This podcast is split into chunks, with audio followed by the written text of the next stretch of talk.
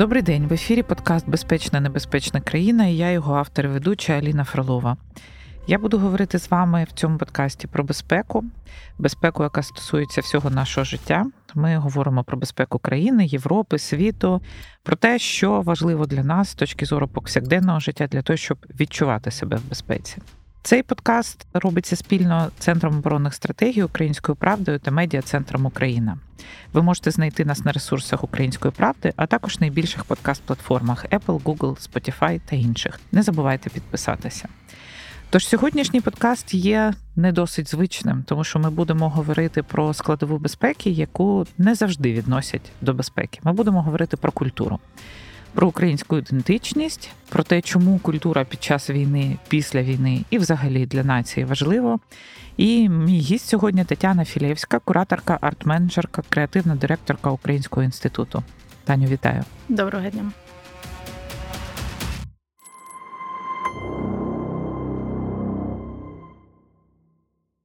Про що хотілося би поговорити? Да? Ми дуже часто зараз чуємо про те, що Україна презентує себе як, скажімо, такого борця з колоніалізмом. Особливо це стосується, якщо ми говоримо про країни, які самі потерпали від колоніалізму, глобальний південь, так званий. Да, Ми дуже часто піднімаємо цей контекст і говоримо про деколонізацію культури. І, от, наприклад, американська історикиня Мейгел Фаулер казала про те, що культура в деколонізації в самому процесі посідає центральну роль, бо саме вона визначає, як ми бачимо світ. Найскладніший момент полягає в тому, що культуру дуже непросто конкретизувати і артикулювати. Ми можемо знести усі пам'ятники Пушкіну, але люди можуть продовжувати його читати вдома. Перш за все, деколонізація це робота зі свідомістю. Якщо ми говоримо про сучасну українську культуру, якщо ми будемо порівнювати наше сприйняття культури з 2014 роком, з до початку війни, які зміни ти спостерігаєш зараз? Перш за все, хочу сказати, що звичайно ж культура це про безпеку, і власне там ми сьогодні спробуємо аргументувати це. Ми дуже часто розуміємо під культурою власне якесь вужче поняття, можливо, більше мистецтво, аніж культуру, тобто в культуру в вузькому сенсі, як певні культурні практики, мистецькі практики. Насправді ж, культура це є весь простір нашої свідомості, нашого усвідомлення себе, це ті цінності, які нас формують, і власне культура є спосіб усвідомлення і осмислення цих цінностей. Тому, звичайно, культура є тут центральним поняттям, і мені здається, якраз впродовж останніх 10 років Україна, українське суспільство дуже добре починає це розуміти усвідомлювати, особливо стосовно останніх двох років, тому що ми. Розуміємо, що росіяни намагаються знищити не просто там українців, та а українців з тих або за те, що вони хочуть бути іншими, хочуть бути незалежними. Росіян насправді би влаштовували українці, які погоджуються на російський наратив про Україну. Угу. Але власне наша відмова асоціюватися з тим нав'язаним нам образом України як братнього народу, частини Росії і тих, хто від них ніяк не відрізняється, і є причиною, чому вони хочуть нас знищити. І відповідно, ось усвідомлення того, що нас відрізняє, власне, дуже багатьох людей зараз мотивує і підтримує. І тому саме за останні два роки так багато людей. Нарешті почали переходити на українську мову, почали цікавитись Україною, українською культурою. Та і ми бачимо це абсолютно в різних сферах людей, які там займались бізнесами, і, в принципі, якби вважали, що ось всі ці відмінності не є такими суттєвими і важливими. Тому я бачу тут величезний прогрес в цьому. Ну да, у нас нещодавно була дискусія про те, зносити Пушкіна чи не зносити Пушкіна. Вона була майже по всій країні. І якщо до повномасштабки більша частина казала про те, що ну, а Пушкін то вам щось зробив, то зараз, мені здається, цей дискурс внутрішній він вже вирішений. Але в цьому році Український інститут, в якому ти працюєш, власне, планує видати онлайн посібник з деколоніалізації для українських та закордонних музеїв і закладів культурної спадщини.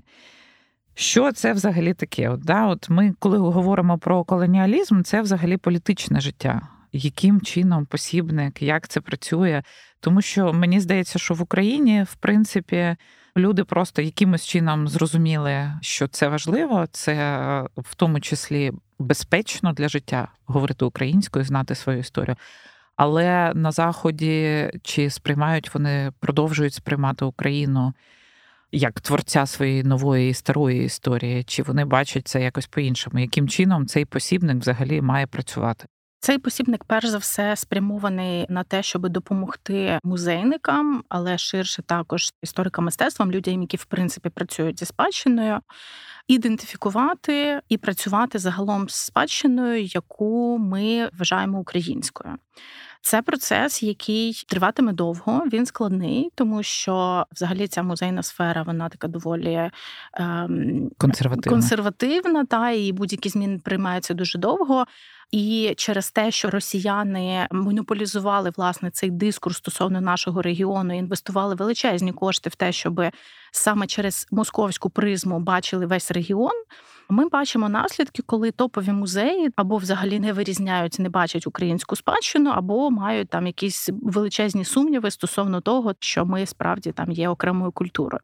Відповідно, наша задача це, по-перше, зняти ось цю російську лінзу, московську лінзу, нам власне геополітичні події, війна допомагають це зробити, та незважаючи на те, що це парадоксально і це дуже прикра власне причина цього. Але це працює, тому що неможливо ігнорувати або не бачити неоімперський характер російської війни і те, що власне через культуру Росія нав'язує свої наративи, теж стає доволі для багатьох уже очевидним. І якби такі ну яскраві приклади, коли, наприклад, на початку вторгнення в топовому британському музеї Вікторії Алберт була виставка яєць Фаберже. Зокрема, там були предмети з особистої колекції Владимира Путіна, і там було зазначено про це. І музей просто отримав хвилю хейту, і не тільки від українців. Українців тоді ще не було. В перші дні вторгнення до них просто там були тисячі скарг, які вимагали прибрати ці речі, тому що вони ображали почуття людей, і люди вважали це неприпустимим, щоб ключовий майданчик культури пропагував, та тому що це є частина пропаганди, спадщину яку Росія собі атрибутує, завдяки якій нарощує цей свій імперський агресивний наратив. І, власне, до певної міри завуальовує свою агресію та і свій агресивний характер. а З іншого боку, певним чином, навпаки, якби будує собі додаткові стовпи впливу в інших країнах через культуру саме. Тому дуже важливо працювати з цими осередками, тому що музеї це не тільки площі, які експонують якісь об'єкти, це центри вироблення знання. І в європейському американському світі це дуже важливі і авторитетні осередки, власне, від яких починається формування розуміння, як влаштований світ, що є певні країни, що є певні культури. І тому те, як буде представлена Україна в цих осередках, є дуже важливим. Тому ми так зосереджуємося саме на тому, щоб змінити ієрархії знання, які присутні в цих інституціях зсередини, та щоб вони самі переглянули їхній регіональний поділ, наприклад, та тому що uh не секрет, мистецтво ділиться за певними ознаками. Найпростіший, найочевидніший це регіони, до якого регіону ми належимо, або до якого регіону належить наша спадщина, Росія і Східна Європа. Це в кращому випадку, якщо це там є приставка Східна Європа, а зазвичай або це просто Росія. Е, простір. Ну, деяких, це теж дуже мені подобається. Деяких, таке да, де пострадяння. Ну, це іншими словами, зона впливу Росії, та, uh-huh. або все, що стосується. Тобто, це коли в мові ось ця імперський наратив фіксується, і він прив'язує нас, країну, яка незалежна 30 років, до якогось абсолютно неіснуючої вже політичної реальності, яка вже там давно померла, розклалася. А ми чомусь все ще до неї повинні бути прив'язані цим формулюванням пострадянський простір, який він уже там да. Ну а із якихось останніх яскравих прикладів вашої боротьби. Можеш щось навести? Насправді таких кейсів яскравих декілька в моєму особистому там портфоліо. Наприклад, ось зараз ми працюємо з тим самим музеєм Вікторія Алберт. Треба ще теж надати їм належне, що.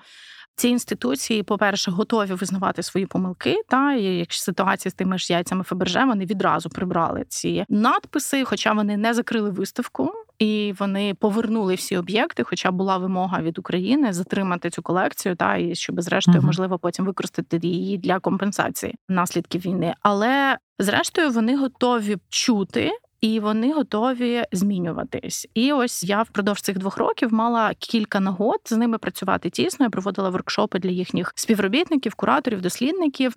Ми дивились на їхню колекцію з точки зору того, що може бути українським. Та очевидно, що це має бути дослідження, але деякі речі очевидні. Наприклад, в них є в колекції так званий фонд Гілберта. Це приватна колекція, яка передана на зберігання постійно в музей.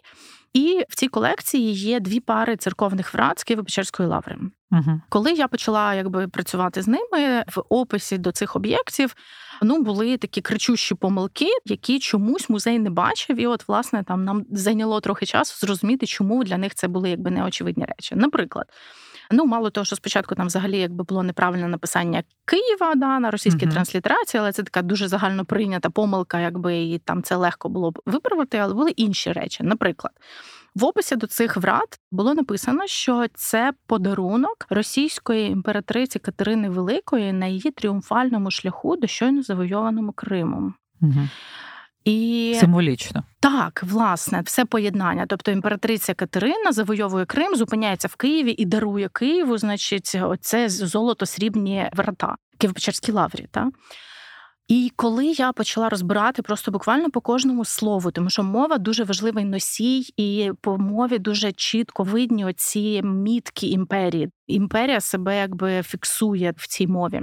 І коли я, по-перше, звернула увагу, що імператриця Катерина була, по-перше, просто всього-навсього другою, і великою її зробила її колонізаторська жорстокість, та, тому що вона одна з найжорстокіших колонізаторок в історії, напевно, людства, і точно в історії нашого регіону і що великою вона точно для нас не була, і що це принизливо і для української культури, яку вона понівечила та зруйнувала Запорізьку Січ, і тим більше для кримсько-татарської, яку вона зруйнувала ось цим так званим завоюванням. А насправді кримські татари вважають це першою окупацією Криму, та угу. і в їхній історії, а вони є корінним народом Криму, і деколонізація про це говорить, що це їхнє право визначати і оцінювати певні історичні події. Та то власне це була перша окупація Криму. І от, власне, коли ми розібрали по кожному слову це речення, я їм запропонувала зробити такий мисленнєвий експеримент і уявити, що в 23-му році вони підписують там якийсь свій об'єкт, що це був подарунок великого президента Владимира Путіна для Києва на його тріумфальному шляху.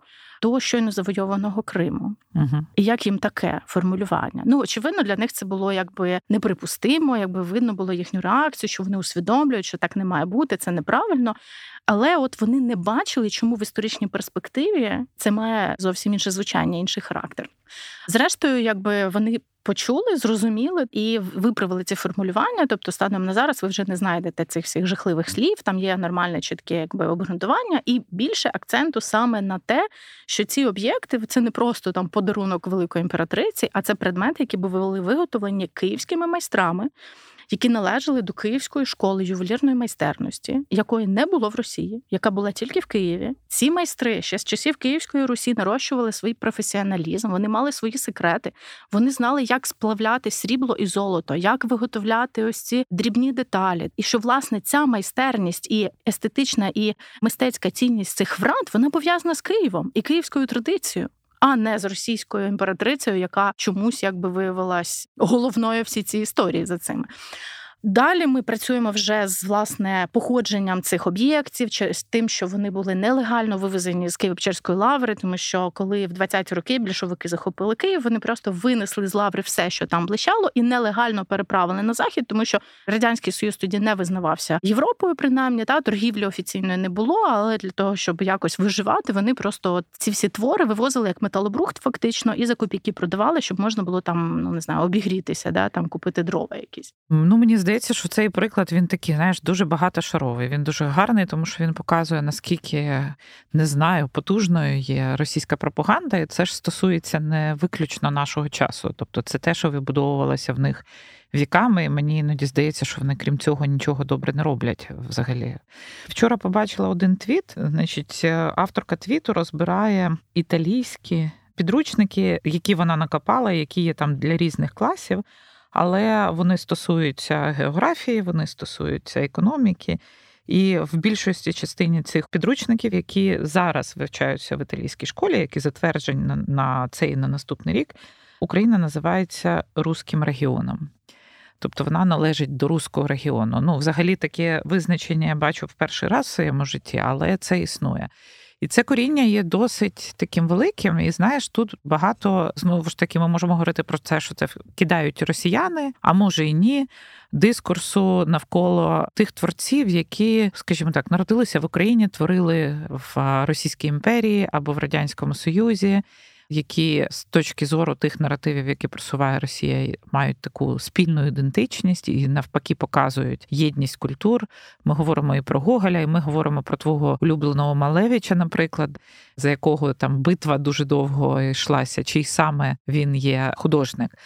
Як працювати з такими речами, особливо для наших людей, які зараз знаходяться за кордоном, які є біженцями, які дуже чутливо сприймають такі прояви, умовно кажучи, дискурсу, який існує в західному світі, і все ще існує італійські підручники, музеї з визначенням російських авторів, які насправді є українськими.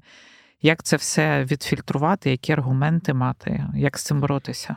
Так, ну я почну з підручників. Ми робили в Українському інституті дослідження підручників в кількох країнах Європи і взагалі світу, і аналізували, власне, яким чином там представлена Україна. Ці дослідження можна подивитися на нашому сайті. Вони доволі ґрунтовні і детальні. І, от, власне, ми відслідковували так, як ці наративи змінюються, і очевидно, що ми теж замислювалися над тим, звідки ці наративи беруться в цих підручниках.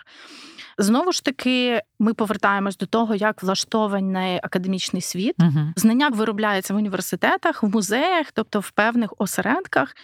Ці центри вони мають певні свої закони. Там дуже важлива ось ця складова репутації. Тобто, якщо ти є експертом в певній темі, твій голос чути краще ніж інших. Росія величезну кількість грошей інвестувала в те, щоб атакувати цю сферу. Ми можемо говорити про те, що насправді вона одна з тих самих безпекових галузей, та які не знаю, як там енергетика, та наскрізно просякнута російськими грішми, російськими впливами. Відповідно, центри вивчення русистики, всі ці славянські студії, які насправді є прикритими російськими, російськими студіями, та купа цих російських експертів, які працюють в музеях і відповідають за весь регіон та професорів історії східної Європи, які насправді та історики Росії, і так далі. і так далі. Всі вони були пригодовані свого часу Москвою. Всі вони сиділи на російських грошах дуже часто газових і нафтових. Та всі вони там їздили в Москву, Петербург і так далі, насолоджувалися всіма, значить, імперськими принадами. І очевидно, що вони просували ті наративи, які їм власне транслювала Росія без особливої там критичної якоїсь призми. Тобто, насправді, одиниці тих справжніх дослідників східної Європи, які намагалися протистояти цьому наративу. Але так насправді це просто ну були центри розповсюдження російської пропаганди. Треба бути чесними. І відповідно з університетів через цих професорів, які відповідно писали свої книжки і видавали в своїх країнах різними мовами, писалися далі підручники для дітей, там школярів, студентів. Ось ця лінія її дуже чітко і дуже легко прослідкувати. Так само легко прослідкувати, як російські гроші.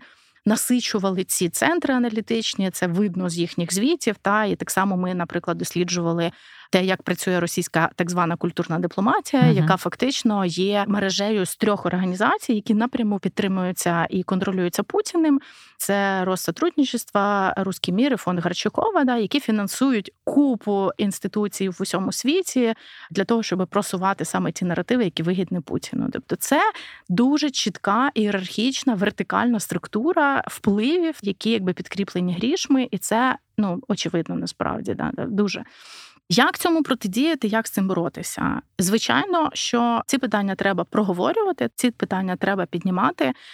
На індивідуальному рівні, звичайно, можна пропонувати там розвінчання цих міфів, можна пропонувати власне пояснення того, да, чому це не так. Але я бачу за цим набагато більшу відповідальність держави Україна і інституцій українських, які повинні запропонувати свій наратив і якусь модель. І якусь модель. Так. Тобто Україна повинна мати спроможність інституційну, ресурсну для того, щоб мати своїх професорів, своїх науковців, свої публікації, щоб запропонувати справжню історію свою, та не московський погляд на нашу історію, а київський погляд на українську історію. Ну, ми нещодавно прослухали лекцію всі разом е, з європейцями і американськими про українську історію. Власне, і на наступний день ми отримали мільйон запитів. А як би ви відповіли на ці міфи? Да? Тобто, як розвінчати ці міфи? І ми кажемо: дивіться, ось у нас є онлайн-курс про історію України. Ось у нас тут є перелік публікацій українських істориків. А ось тут підбірка книжок різними мовами, де ви можете почитати про різні етапи, наприклад, формування там України да, як держави. Тобто, ми повинні бути готові і мати якісні, релевантні, адекватні продукти, тією мовою, якою розуміють іноземці, і я маю на увазі не лише лінгвістично, але культурно, щоб вони були з тією аргументацією, яка там заходить, не знаю, німцям, італійцям чи ще комусь. Да? Тому що ми ж говоримо про культуру, да? тобто це сприйняття в кожної країни є ось ці особливості, як вони сприймають ту чи іншу інформацію. Тобто, ми повинні бути готові і пояснювати це не тільки там через наукові праці, а на рівні популяризації, популярної літератури, художньої літератури, кіно. Тобто використовувати всі інструменти для того, щоб ці наративи поширювати і, власне, боротися з цими міфами, з цими стереотипами.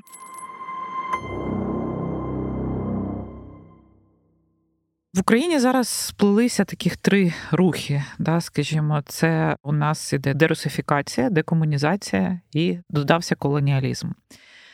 Це єдине якесь поле, це одне й те саме, чи важливо, скажімо, там домінування української мови, чи важливо знати вглиб історію, що ти бачиш як ключові фактори, які на майбутнє дозволять нації бути ідентифікованою самостійно і ну скажімо, підтримувати цей зв'язок з зовнішнім світом, зрозумілий. Тут треба розуміти, що таке деколонізація. Не українці придумали деколонізацію, це міжнародний рух, це дуже пов'язано з активізмом. Це не тільки там наукова теорія чи методологія, uh це власне, я би сказала, частина емансипативного руху, і це як фемінізм, не знаю, там екологічні рухи, да, які покликані змінити співвідношення влади, і їхня задача власне піддати критиці ті структури влади, які ведуть фактично в нікуди, тобто якісь там тупікові гілки еволюції. Uh-huh. Деколонізація вона вже налічує кілька десятиліть, і в принципі можемо сказати, що батьківщина цих ідей зафіксованих та в книжках, публікаціях це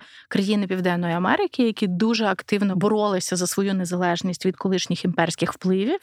І власне вони започаткували цю методологію, ці підходи до того, як звільняти від ось цих імперських наративів, які продовжують навіть після там розпаду імперії домінувати і проявляти це своє імперське насильство по відношенню до культур, до людей.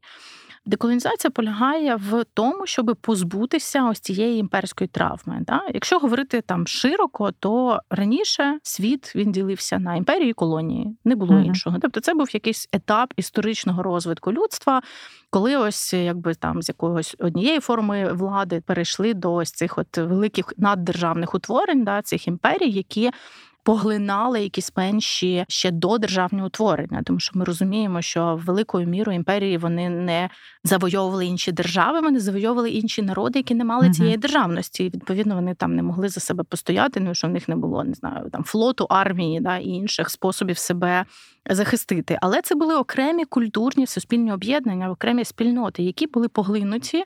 І, власне, їхні ідентичності були стерті, їхні відмінності були знівельовані. І в процесі, власне, який е, активізувався там в 20 столітті, зокрема там після Другої світової війни, ми пам'ятаємо, що деякі колонії ще існували після Другої так. світової війни. Наприклад, Індонезія дуже сильно боролася ще там в 50-ті роки за свою незалежність від Нідерландів. Та і там були страшні речі, насправді відбувались. Тобто, це не так далеко, як нам здається. Це не 19 століття. Це ось ще живі ті люди, які якби були свідками цих визвольних рухів. Наша боротьба насправді це відкладена боротьба незалежності від Російської імперії. Тобто те, що ми були формально незалежною державою 30 років, Ми все ще перебували під величезними імперськими впливами Росії. І економічно, і політично, і культурно. Те, що наша культура була підпорядкована е, там російській, це було видно навіть по не знаю там книжкам, які продавалися в Україні, тому що на цьому книжковому ринку домінували російські видавці і видання. І це була величезна проблема для української книжкової індустрії, яка не могла вийти на якийсь бізнесовий рівень да розвинутись, тому що це була монополія російських видавців російської книги. Те саме в кіно, те саме в музиці, да в багатьох сферах. Тому, власне, коли відбувається революція гідності, дуже багато процесів починають змінюватись, тому що ми усвідомлюємо, що якщо ми йдемо в Європу, ми хочемо бути незалежними. Нам треба відмежовуватись від цих російських впливів. І Тому дуже багато важливих речей для української культури вони починають відштовхуватись саме 2014-го. Формування українських нових культурних інституцій, Українського культурного фонду, Український інститут національної пам'яті, Український інститут. Та вони всі є ось цією, як ми говоримо говоримо постмайданною хвилею появи цих інституцій, тому що ми усвідомлюємо, що для ствердження української суб'єктності ми маємо говорити від себе до світу та про свою культуру. Нам потрібен. Інструмент і цим інструментом стає Український інститут, та який свідомо бере собі за задачу побудова цього діалогу культурного між Україною та світом. Давай я просто скажу для тих, хто не знає, що Український інститут це власне інституція, започаткована міністерством закордонних справ, яка призначена для впливу soft power, да, просування української культури і налагодження зв'язків таких неформальних, скажімо, більш м'яких. З іншим світом, так, тобто формально ми засновані кабінетом міністрів. Ми uh-huh. підпорядковуємося Міністерству закордонних справ і от, власне працюємо для того, щоб підсилювати нашу суб'єктність засобами культури. Якщо ми говоримо про українців, як ти оцінюєш зараз стан ну, розуміння себе, своєї культури, своєї мови? Тому що ну от в мене досить багато друзів. Моя персональна трансформація така дуже сильна. Вона відбулася в 2014 році. Для мене все стало ясно. І для мене в той момент е, виявилося, що дуже важливо, що я українка, саме українка, а не якась інша в мене національна ідентичність. Але я бачила дуже багато своїх друзів, які в тому числі там переїхали з окупованих територій і продовжували все одно жити в цьому полі російської культури коли втікали зараз від власне навали вже в 22-му році, слухали російський реп. І для мене це були речі, які ну якось дуже сильно одна одній протирічили. І зараз ці люди поринають активно в культурне середовище і дуже дивуються тому, наскільки багата українська культура, наскільки вона довга, наскільки вона там різна, наскільки вона досконала да, і просунута. І я бачу навколо себе таких людей багато. Але все одно ми, якщо подивимося на якісь події останнього періоду, там місяців, ми бачимо серіали російські, які серед молоді користуються попитом, навіть в теперішній ситуації. Якщо ми дивимося по Spotify, там, наприклад, найбільш популярних співаків, ми бачимо велику присутність, а іноді зайняті всі лідуючі позиції російських співаків.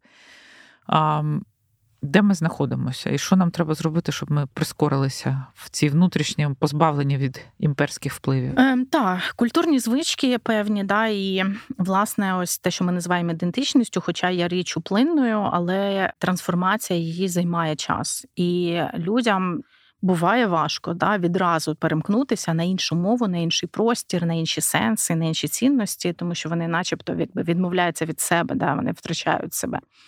Але це процес, який уже не спинити, і це буде змінюватись, тому що підростають покоління, які ніколи не знали радянського союзу.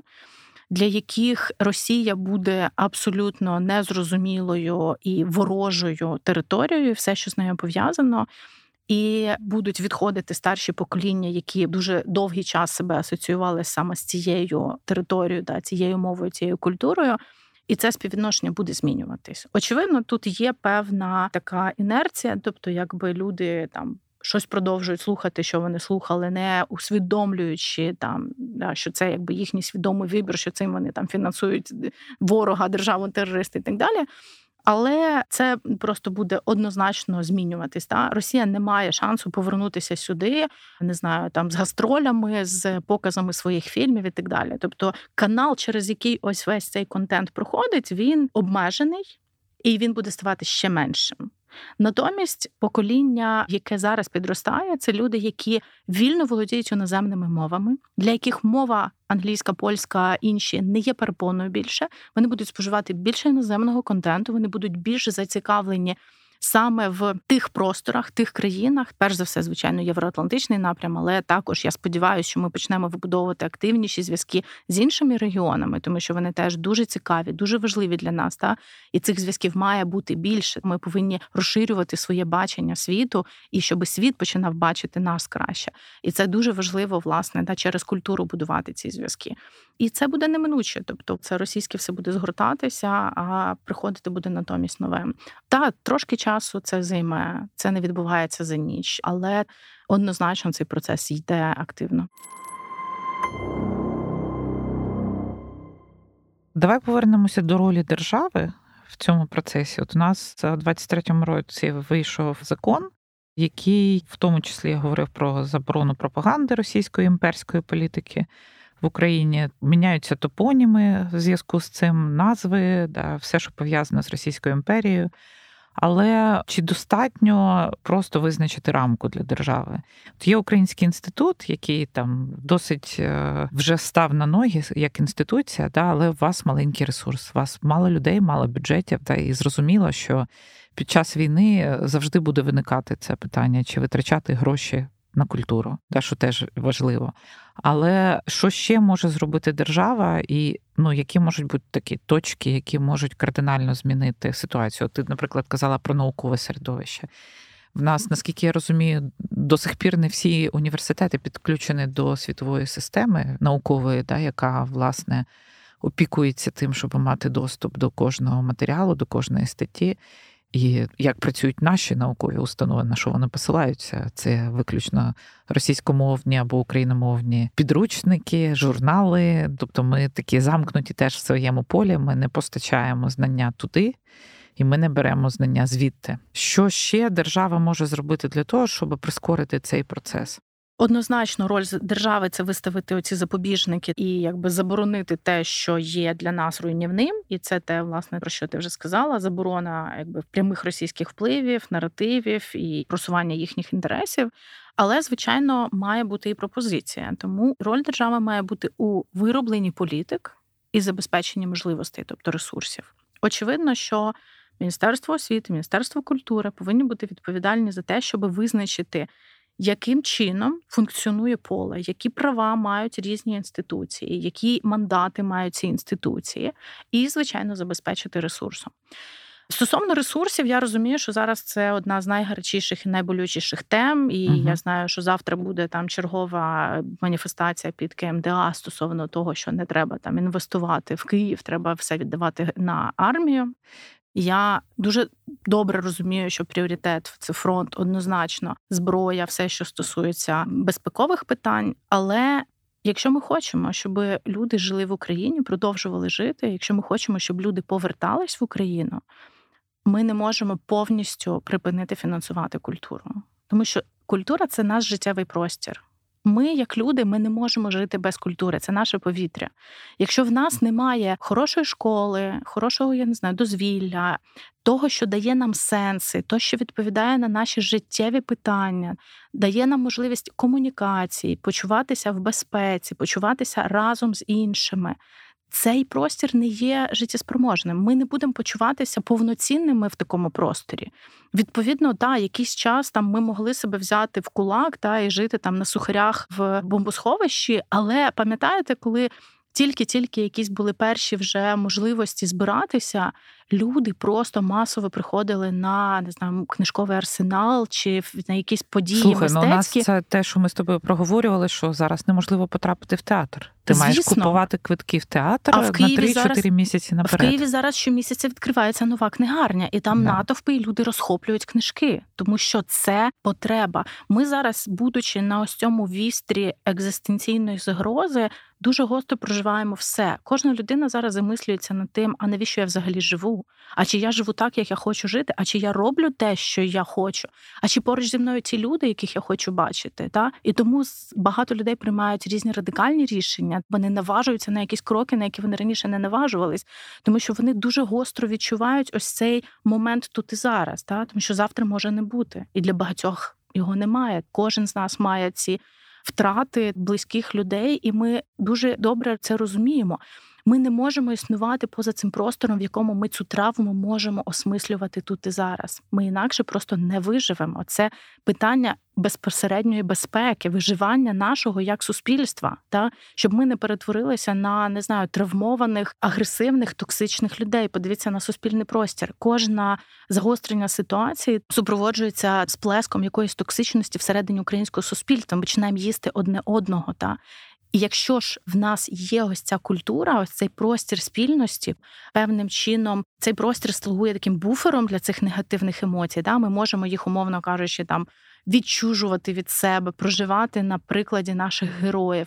Це нас лікує, це дає нам як суспільству запас на довшу боротьбу. А ми розуміємо, що ця війна надовго, і нам треба мати міцність на довгий час. І власне саме культура дає нам цей запас, дає нам цю силу. Що б ти порадила подивитися, послухати от пресічній людині з вулиці, да, яка почала замислюватися над своєю ідентичністю? Якісь цікаві ресурси, якісь цікаві курси. Що може допомогти? Це складне питання. Ти мене поставила зараз в ступор, тому що очевидно для кожної людини я би мала свою підбірку. І власне з цією метою, наприклад, ми в Українському інституті започаткували платформу, яка називається Insight на нашому сайті UI.org.ua. Це перш за все для іноземної аудиторії, звичайно, тому що ми працюємо перш за все з закордонними аудиторіями. Ми робимо різноманітні підбірки за інтересами для різної аудиторії, для підготовленої, професійної, для взагалі непідготовленого глядача. За літературою, кіно, музикою, да, хтось любить слухати музику, хтось любить дивитись кіно. І ось, власне, там на різний смак, на різну міру підготовки ми робимо такі добірки, з чого почати дізнаватись про українську культуру. В принципі, цілком можливо і українцям звернутися до цих підбірок, тому що вони абсолютно цілком якби легітимні для нашого простору. Єдине, що ми збираємо саме іноземний контент, англомовний uh-huh. контент, перш за все, да, там чи іншими мовами французькою, німецькою, іспанськими. Але насправді тут мені здається зараз доволі багато можливостей, і незважаючи на всі обмеження, культурне життя в Україні зараз дуже насичене, і Абсолютно. це дивує всіх іноземців, які уявляють, що в нас тут вже все закрилося, і всі тільки, значить, там з кулеметами ходять. А в нас тут книгарні, нові прем'єри в Києві, купа виставок на різні теми. Ти просто не встигаєш все відвідати. Да? І ось це буйство культурного життя, воно є таким парадоксальним для іноземців, які взагалі не уявляють, як ми це спроможні робити. А для нас це є необхідність. Ми за рахунок цього тримаємось далі. Це надихає нас, це нас підсилює, це мотивує нас, тому що це також створює нам перспективу в майбутнє, коли ти. Спроможний побудувати ось цей якийсь ментальний зв'язок між тим, що було, як є. Ти думаєш про майбутнє. Це теж є інструмент і терапевтичний, та підтримки якби якогось ментального здоров'я. Але, звичайно, також це відволікає тебе від цієї травмованості, від цього постійного обмірковування і осмислення важких тем війни і втрат, і всього, що якби є нашою реальністю щодня. Повертаючись до імперськості. Дуже багато дискусій йде про хороших русських лібералів, що не всі росіяни погані. І серед всього цього багатоголосся існує така думка, що ми маємо стати щоб перехопити ініціативу від Росії, в тому числі центром руської культури і російськомовної культури, що ми маємо заохочувати приїздити до нас хороших русських, що ми маємо підтримувати тих творців, які приїжджають, і таким чином ми, значить, покажемо, що центр насправді тут, а не десь там. Я особисто абсолютно не підтримую таку точку зору, але я чую дуже багато таких голосів серед українців яким чином нам захиститися від наступної хвилі імперськості? Тому що я не бачу серед російських лібералів людей, які позбавлені цього мислення. Не можу з тобою не погодитись. Я маю таку саму думку. Мені здається, е, що стільки як українська культура натерпілася від російської, стільки скільки в української культури українських митців відбирали право голосу право бути собою, винищували цілими генераціями наші розстріляне відродження. Ну та наші двадцяті. Ми точно маємо спочатку допомогти собі а потім вже подбати да, про когось іншого. І якби я би теж не в першу чергу піклувалася там про добробут росіян, якби, хоча я погоджую, що серед них теж є люди там гідні і які там адекватні, да, але насправді їх така меншість, що якби важко говорити про це як про якесь явище.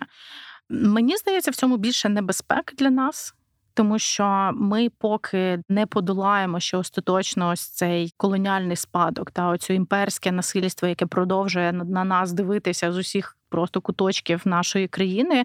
Нам перш за все треба сфокусуватися на собі, тому що це питання нашого виживання. Ну і напевно на останок нашої розмови, якою би ти бачила Україну після цієї війни? Що з культурних практик, з культурної політики має розвиватися тут? Якою країною ми можемо стати? Хочеться, звичайно, бачити Україну, країну, яка перемогла в цій війні. Я, безперечно, бачу країну вільною, демократичною, країною, яка цінує гідність і різноманіття, дає можливість кожному бути почутим і висловленим, але разом з тим. Є чітка межа, червона лінія, що там твоя свобода не може обмежувати свободу іншого. Да? Тобто це такі класичні, якісь гуманістичні європейські цінності, які насправді ми бачимо, як вони там знищуються щодня росіянами, і власне, ось за ці доволі такі прості речі ми боремось. Я бачу українську культуру як множинність, як плюральність голосів. І не обов'язково бути не знаю українцем етнічним, говорити українською мовою і писати тільки про Україну, щоб приналежати до цієї культурної традиції. Тому що мені йдеться перш за все про те, що Україна є сучасною політичною нацією, яка побудована на цінностях, яка побудована на баченні майбутнього, візії майбутнього, яке долучається до якогось спільного позитивного майбутнього сценарію. Тобто, ми хочемо зберегти цю землю. Для майбутніх поколінь ми хочемо бути там успішною країною, яка там в солідарності з іншими вирішує якісь глобальні задачі і має якесь довге майбутнє. Напевно, ось так, тому що насправді в ситуації, коли наша планета загрожена в не знаю екологічному сенсі, да, тобто ми бачимо політично, що відбувається, коли в нас виникають війни на всіх континентах, фактично, які можуть загрожувати там ядерною війною, яка просто може в якісь кілька днів знищити все живе на планеті. Да? І це не є абсолютно нереалістичним сценарієм. Це те, що ми можемо. Не хочу сказати бути свідками, та але це те, що абсолютно реалістично може трапитись, коли на землі бракує ресурсів чистої питної води. Ми маємо міркувати про те, як вирішувати спільно ось ці задачі, а не бути свідками ще однієї геноцидальної війни проти нашого народу. Да, і дуже б хотілося, щоб е, світ зрозумів нас і побачив нас, побачив нас такими, якими ми є. І я думаю, що через культуру саме через це розуміння того, що великий шмат і пласт культури, який вони бачать, це саме Україна, а не Росія, не Російська імперія. І ще один аспект, про який мені казали дуже багато митців, які приїжджали в Київ в Україну зараз в ці часи. Вони казали, що в нас відчуття, що тут можна творити нове тому що енергія, яка існує тут, вона абсолютно відкрита, вона абсолютно демократична і вона абсолютно інклюзивна. І мене теж дуже тішить те, що в нас нема квитків в театрі, що в нас є черги в музеї на відкриття, в тому числі виставок сучасного мистецтва. Це говорить про те, що рухаємося ми правильним шляхом. І якщо про мову вже чітко визначились всі, що мова є зброєю цієї війни, вона є зброєю захисту, в тому числі захисту свого сприйняття світу. То я думаю, що і культуру ми скоро почнемо сприймати як зброю, зброю, яка надасть нам можливість захиститися, і зброю, яка надасть нам можливість в тому числі атакувати імперські амбіції Росії сьогодні і в майбутньому. Я тобі дякую за цю розмову. Я сподіваюся, що ми її ще продовжимо, і буде багато проєктів, які дадуть нам можливість про це поговорити. Дякую. дякую.